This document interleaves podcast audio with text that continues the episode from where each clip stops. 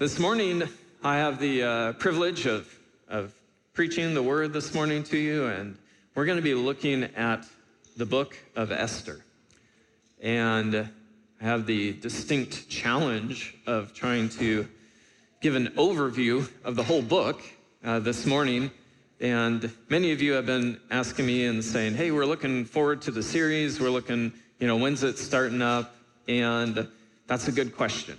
Uh, today, we're going to be going kind of just sky high over the book of Esther and looking at an overview, looking at some themes, some things to, to think about as you read the book of Esther.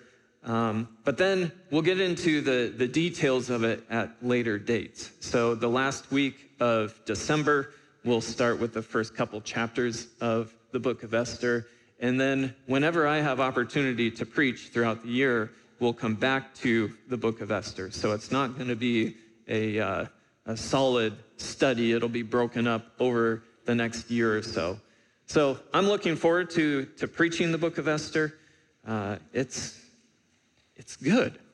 And there's a lot that we can learn about God's work and how God deals with us as human beings through the book of Esther. So, hopefully, you have uh, read the book, maybe over this last week in preparation for today, hopefully. And I want to just start out with, with a question for you. How did God work in your life this last week? You don't have to actually answer, but think about that. How did God work in your life this last week? Now, for some of you, that might be an easy question to answer. You'll have something right off the bat. Maybe there was something big that happened this last week. Or maybe you just had an experience where you, you knew God was working. Some of you may be sitting there going, I don't know. Did he? Did he work in my life this last week? Hmm, good question. And some of you may be sitting here thinking, well, I don't even know if there is a God. So if there isn't, how would he work? And all of these are great questions. And I think all of these have to do with the message of the book of Esther because, uh, as you see up here, uh, kind of the, the theme for this book that we have uh, decided on is to look at Esther in light of God's veiled sovereignty in this book.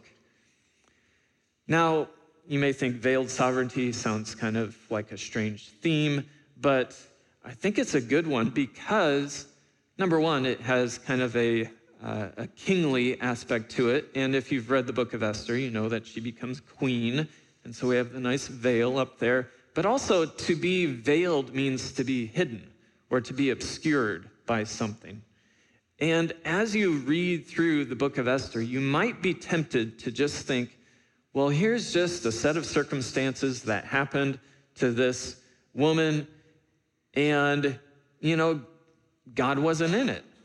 Because, as I'll mention later, God isn't even mentioned in the book. So this is just something that happened, right?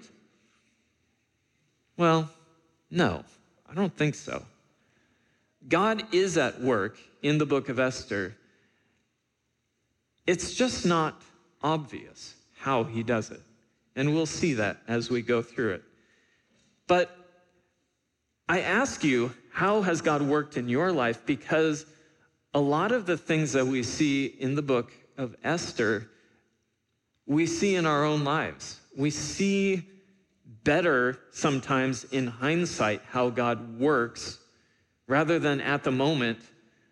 It's not like there's blaring signs and sirens going off saying, hey, God is at work right now. A lot of the times it's it's more subtle than that when God is working, but He is working in our lives.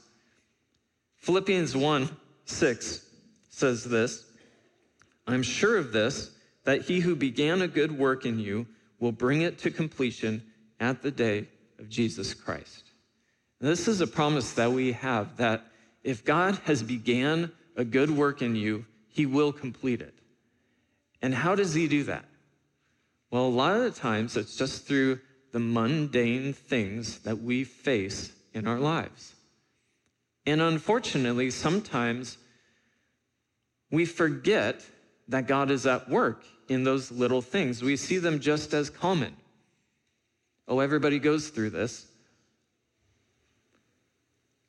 But the challenge is to see your life not as just a common set of circumstances that come for no apparent reason, but to see them as purposed by God in order to do what He wants to do in your life, to bring to completion the good work that He has began in your life.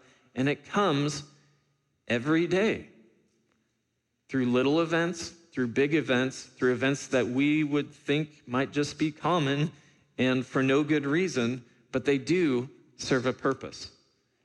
They all work together to bring us to completion, as Paul says. And there's this false dichotomy that a lot of us believe without knowing it. And that dichotomy is that there are holy things and sacred things and religious things in this world.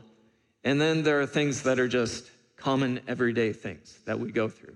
Like when we're here at church, this is a sacred place, right? It's a church. It's holy. We've been singing praise to God, and so it's special, right? But then we go to work on Monday, and well, that's work. That has nothing to do with church, right? Or does it? Should it? Absolutely. Because there is no separation between sacred, secular, holy, unholy. For the believer, it all works together. And God uses all of it the mundane, the special, the hard, the good, all of it. And we see that in the book of Esther. God sovereignly works all details for his good. So let's turn to the book of Esther. If you have uh, one of the Bibles that's provided out there in the chairs, if you don't have a Bible, grab one of those. Uh, it's on page 383. And we don't have time to uh, look through the whole book or read through the whole book, but I do want to read one chapter. I want to read chapter 4. Because in my mind, as, as I read this over and over and as I studied, I see chapter 4 as a really pivotal moment in this book. And it's not necessarily the climax of the action in this book, but it is the climax in the life of Esther. And we see in this chapter where Esther goes from uh, a woman who is just kind of going along with the flow to a woman who has decided in her heart to act. So as we read through this, look for that. So I'm going to start reading Esther chapter 4, verse 1. When Mordecai learned all that had been done, pause. What had been done? Well, a lot. There were three chapters before this. And to give you the very short synopsis, you have a godless king who, uh, on a whim, decides to uh, get rid of his queen because she offended him. And in order to make a statement to everybody in the kingdom, he says, This isn't going to happen. And so she's gone, and everybody knows about it so that none of you other wives will think of dare offending your husbands. Well, after a while, though, he gets lonely and he wants a wife again. So one of his helpers has a great idea. Why don't you just gather up all the maidens in the land and have them come before you? Great, good idea. Test them all out. hey, Esther, she's great. So she becomes queen, and there's a plot to, to kill the king, but it's found out by Esther and Mordecai. And instead of them being acknowledged and, and praised for uh, their part in saving the king, this other dude, Haman, comes into the picture and, and steals the glory. And he's promoted and he's, he's given rights above anyone else in the kingdom. And he hates Mordecai and the Jews. And so he plans to kill the Jews, basically. Because of his hatred for Mordecai, he said, on a certain day, everyone attack the Jews. Have at it. Kill them. Take their stuff. Free game. So that's what it means by when Mordecai learned all that had been done. Let's continue. Mordecai tore his clothes and he put on sackcloth and ashes and he went out into the midst of the city and he cried out with a loud and bitter cry. He went up to the entrance of the king's gate, for no one was allowed to enter the king's gate clothed in sackcloth. And in every province, wherever the king's command and his decree reached, there was great mourning among the Jews, with fasting and weeping and lamenting, and many of them lay in sackcloth and ashes. When Esther's young women and her eunuchs came and told her, she, uh, the queen, was deeply distressed. She sent garments to clothe Mordecai so that he might take off his sackcloth, but he would not accept them. Then Esther called for Hathach, one of the king's eunuchs, who had been appointed to attend her, and ordered him to go to Mordecai to learn what this was and why it was. Hathach went out to Mordecai in the open square of the city in front of the king's gate and Mordecai told him all that had happened to him, and the exact sum of money that Haman had promised to pay into the king's treasuries for the destruction of the Jews. Mordecai also gave him a copy of the written decree issued in Susa for their destruction, that he might show it to Esther and explain it to her and command her to go to the king to beg his favor and plead with him on behalf of her people.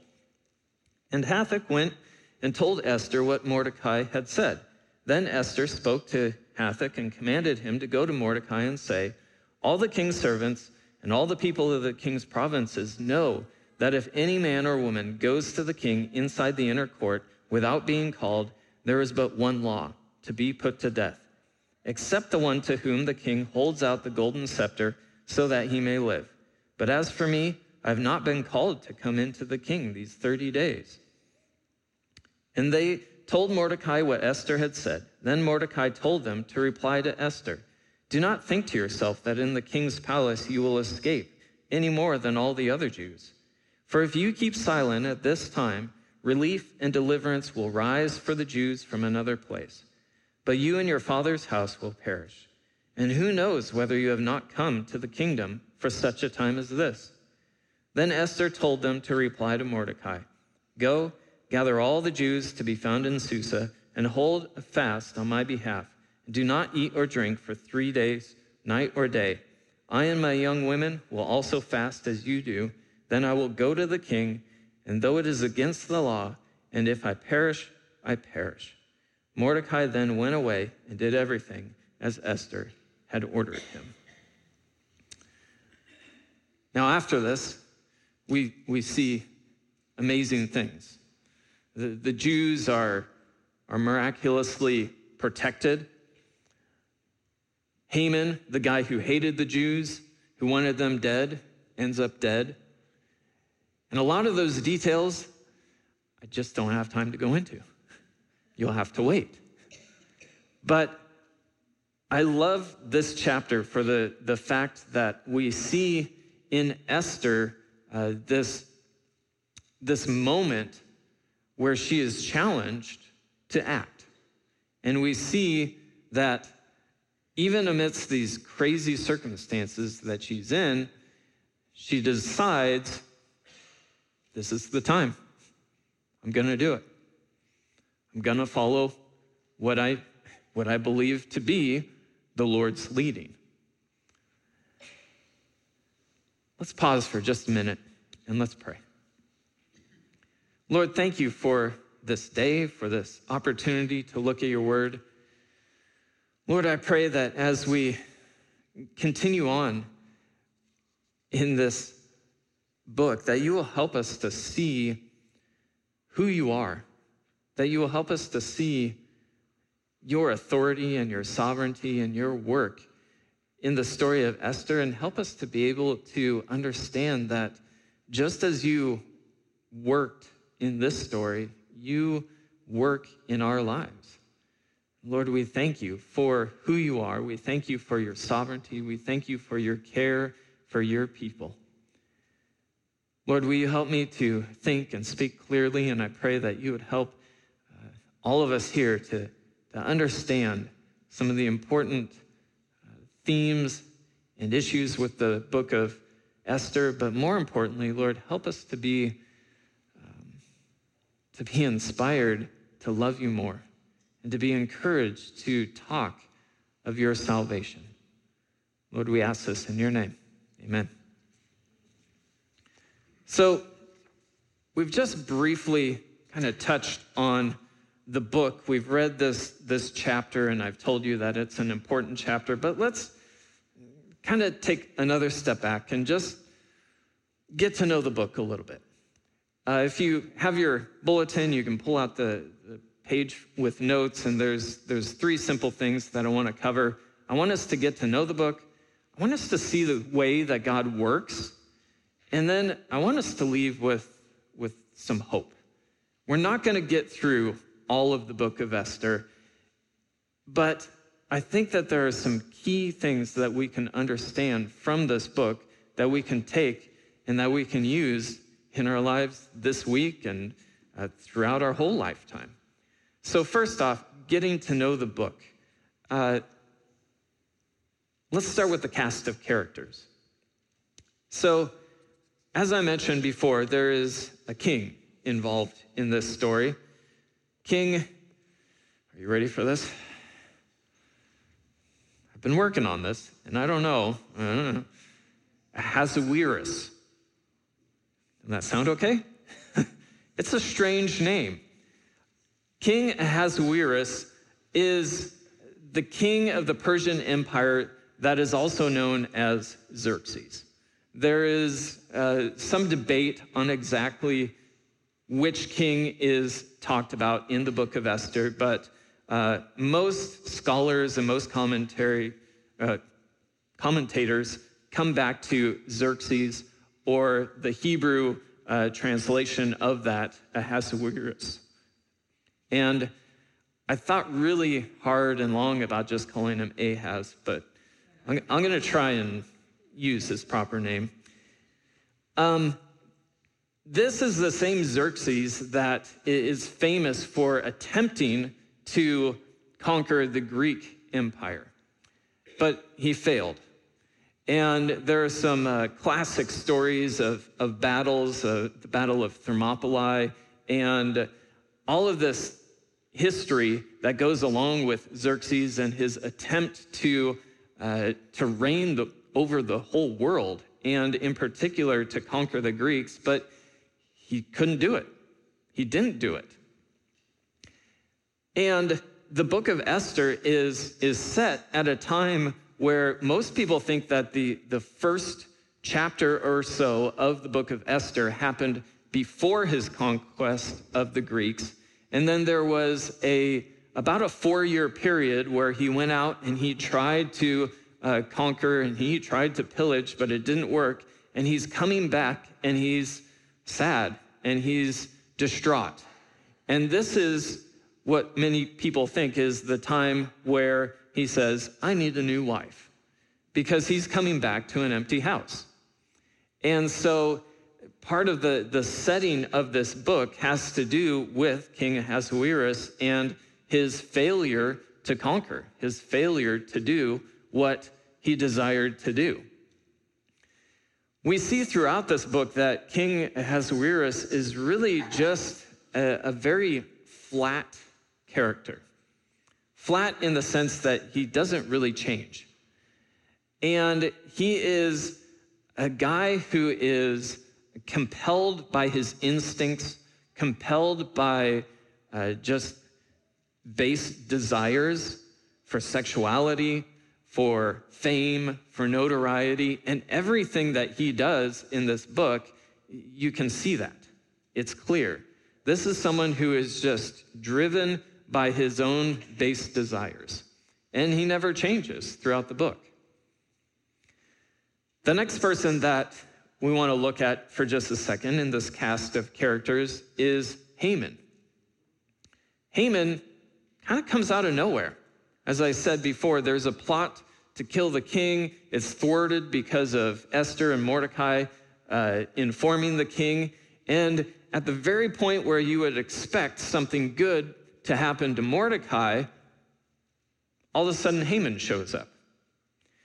And Haman, if, if you look at uh, chapter 3, verse 1, it says, After these things, talking about the, the plot to kill the king and, and it not working, it says, After these things, King Ahasuerus promoted Haman the Agagite, the son of Hammedatha, and advanced him and set his throne above all the officials who were with him. So out of nowhere comes Haman.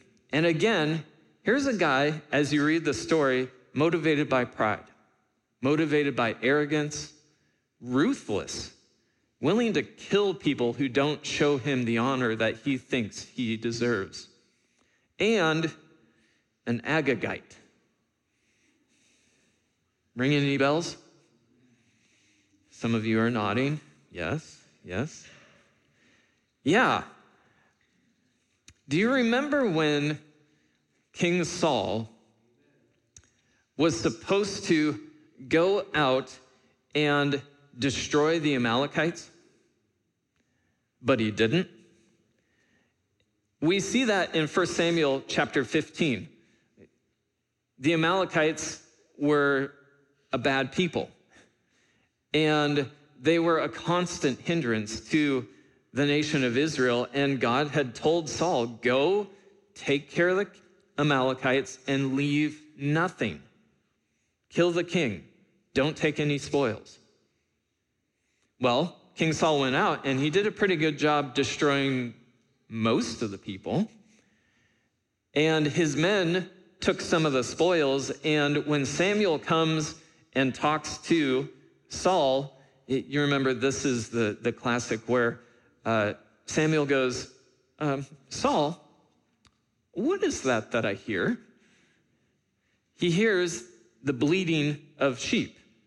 And it's an indication that they didn't do what they were supposed to do.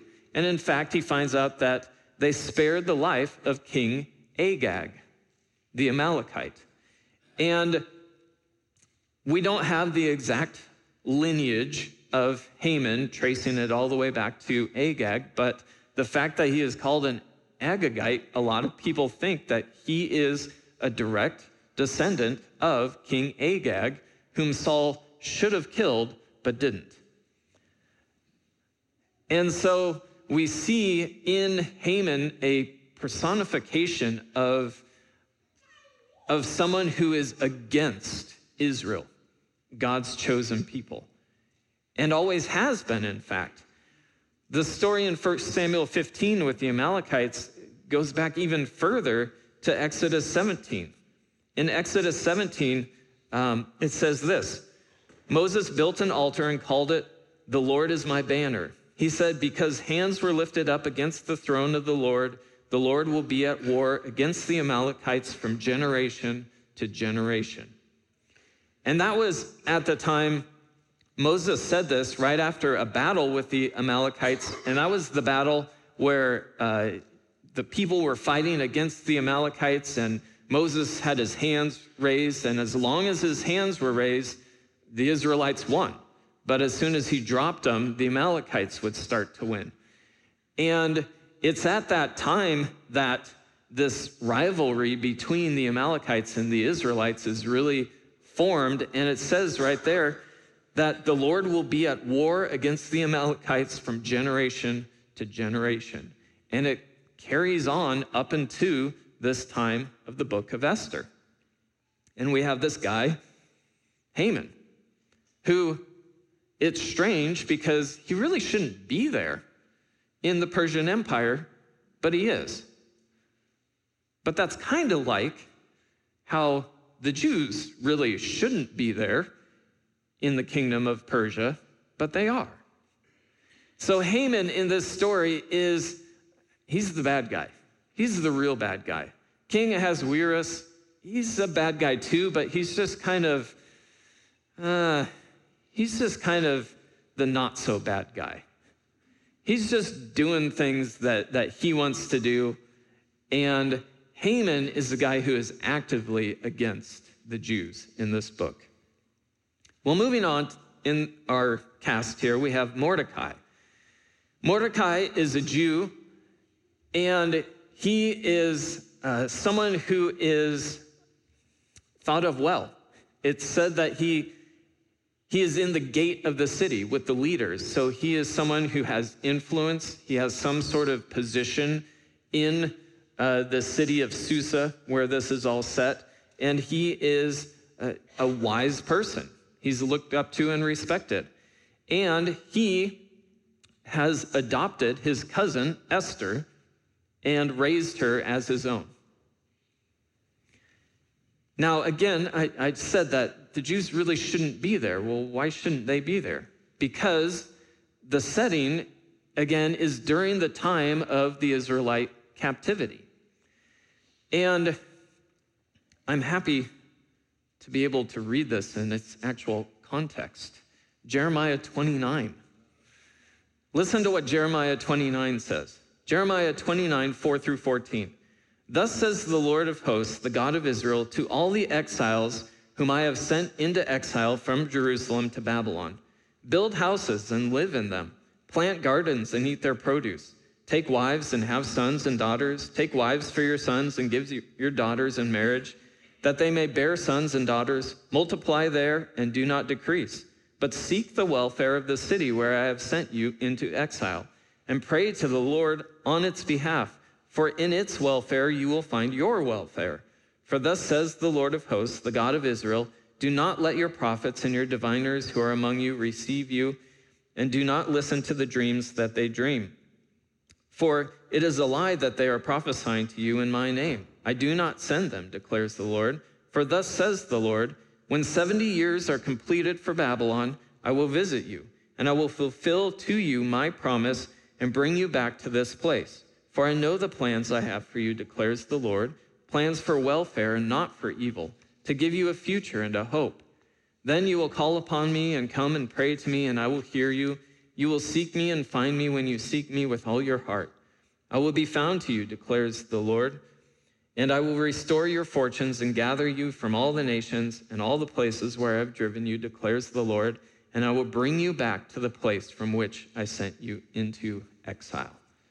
This was written by the prophet Jeremiah about the nation of Israel, who was, because of their unfaithfulness to God, taken into exile by Babylon.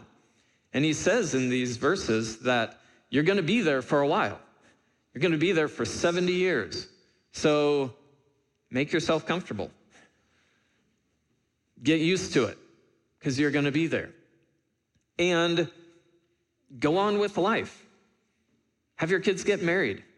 Find good wives for them. Find good husbands for them. Work in the city. Pray for the city.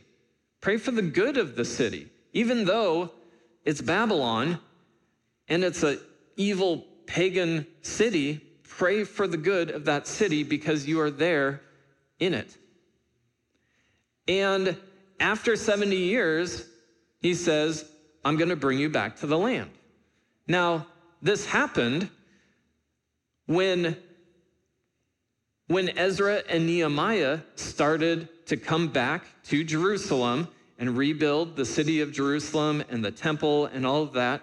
That happened after those 70 years, but there were some people who really kind of liked it there in Babylon. And for various reasons, they stayed there. Mordecai and Esther are some of those who stayed in Babylon and did not go back to Jerusalem to help rebuild, to help um, the nation come back to strength. So they are there in Babylon. They're there when uh, the Persians come and take over, and the next world empire starts. And that is the, the scene for Mordecai and Esther. They're in a foreign land, and yet they're Jews. And have you noticed something weird about their Jewishness? Are they proud about it? Anybody who read Esther? Eh, just keep it on the down low. I mean, we don't really want people to know that we're Jews, but, you know, let's carry about our business and we'll just let that be our secret. So, kind of an interesting thing here. Is that good or is that bad? Well, that's a good question. On to Esther. Esther is a young woman. She's beautiful. It says that. She's very beautiful. And Mordecai has taken her and raised her.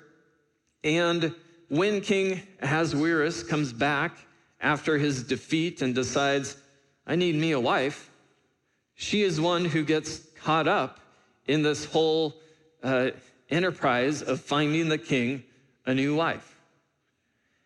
And it says that she wins favor with many different people.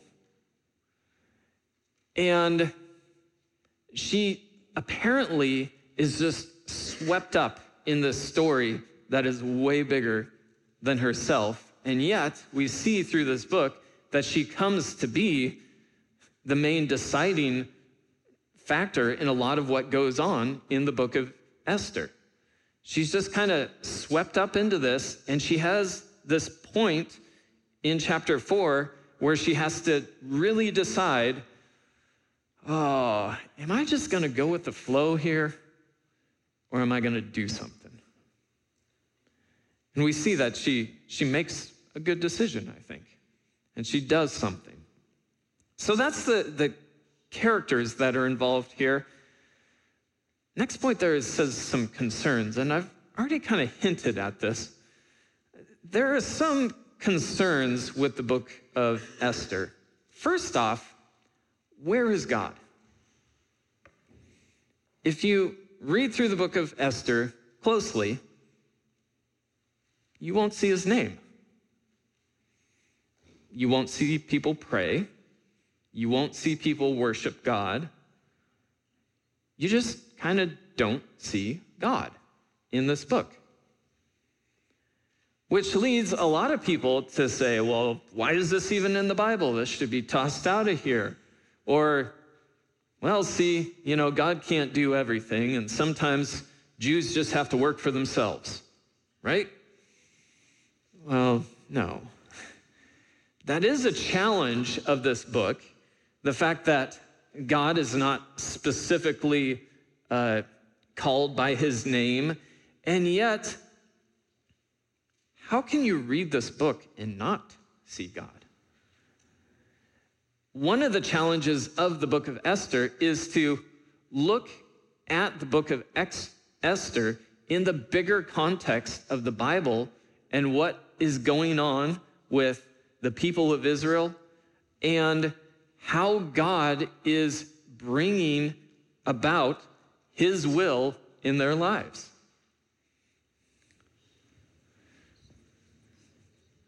Will you pray with me? Lord, we thank you for this time this morning to worship you, to begin to look at the book of Esther.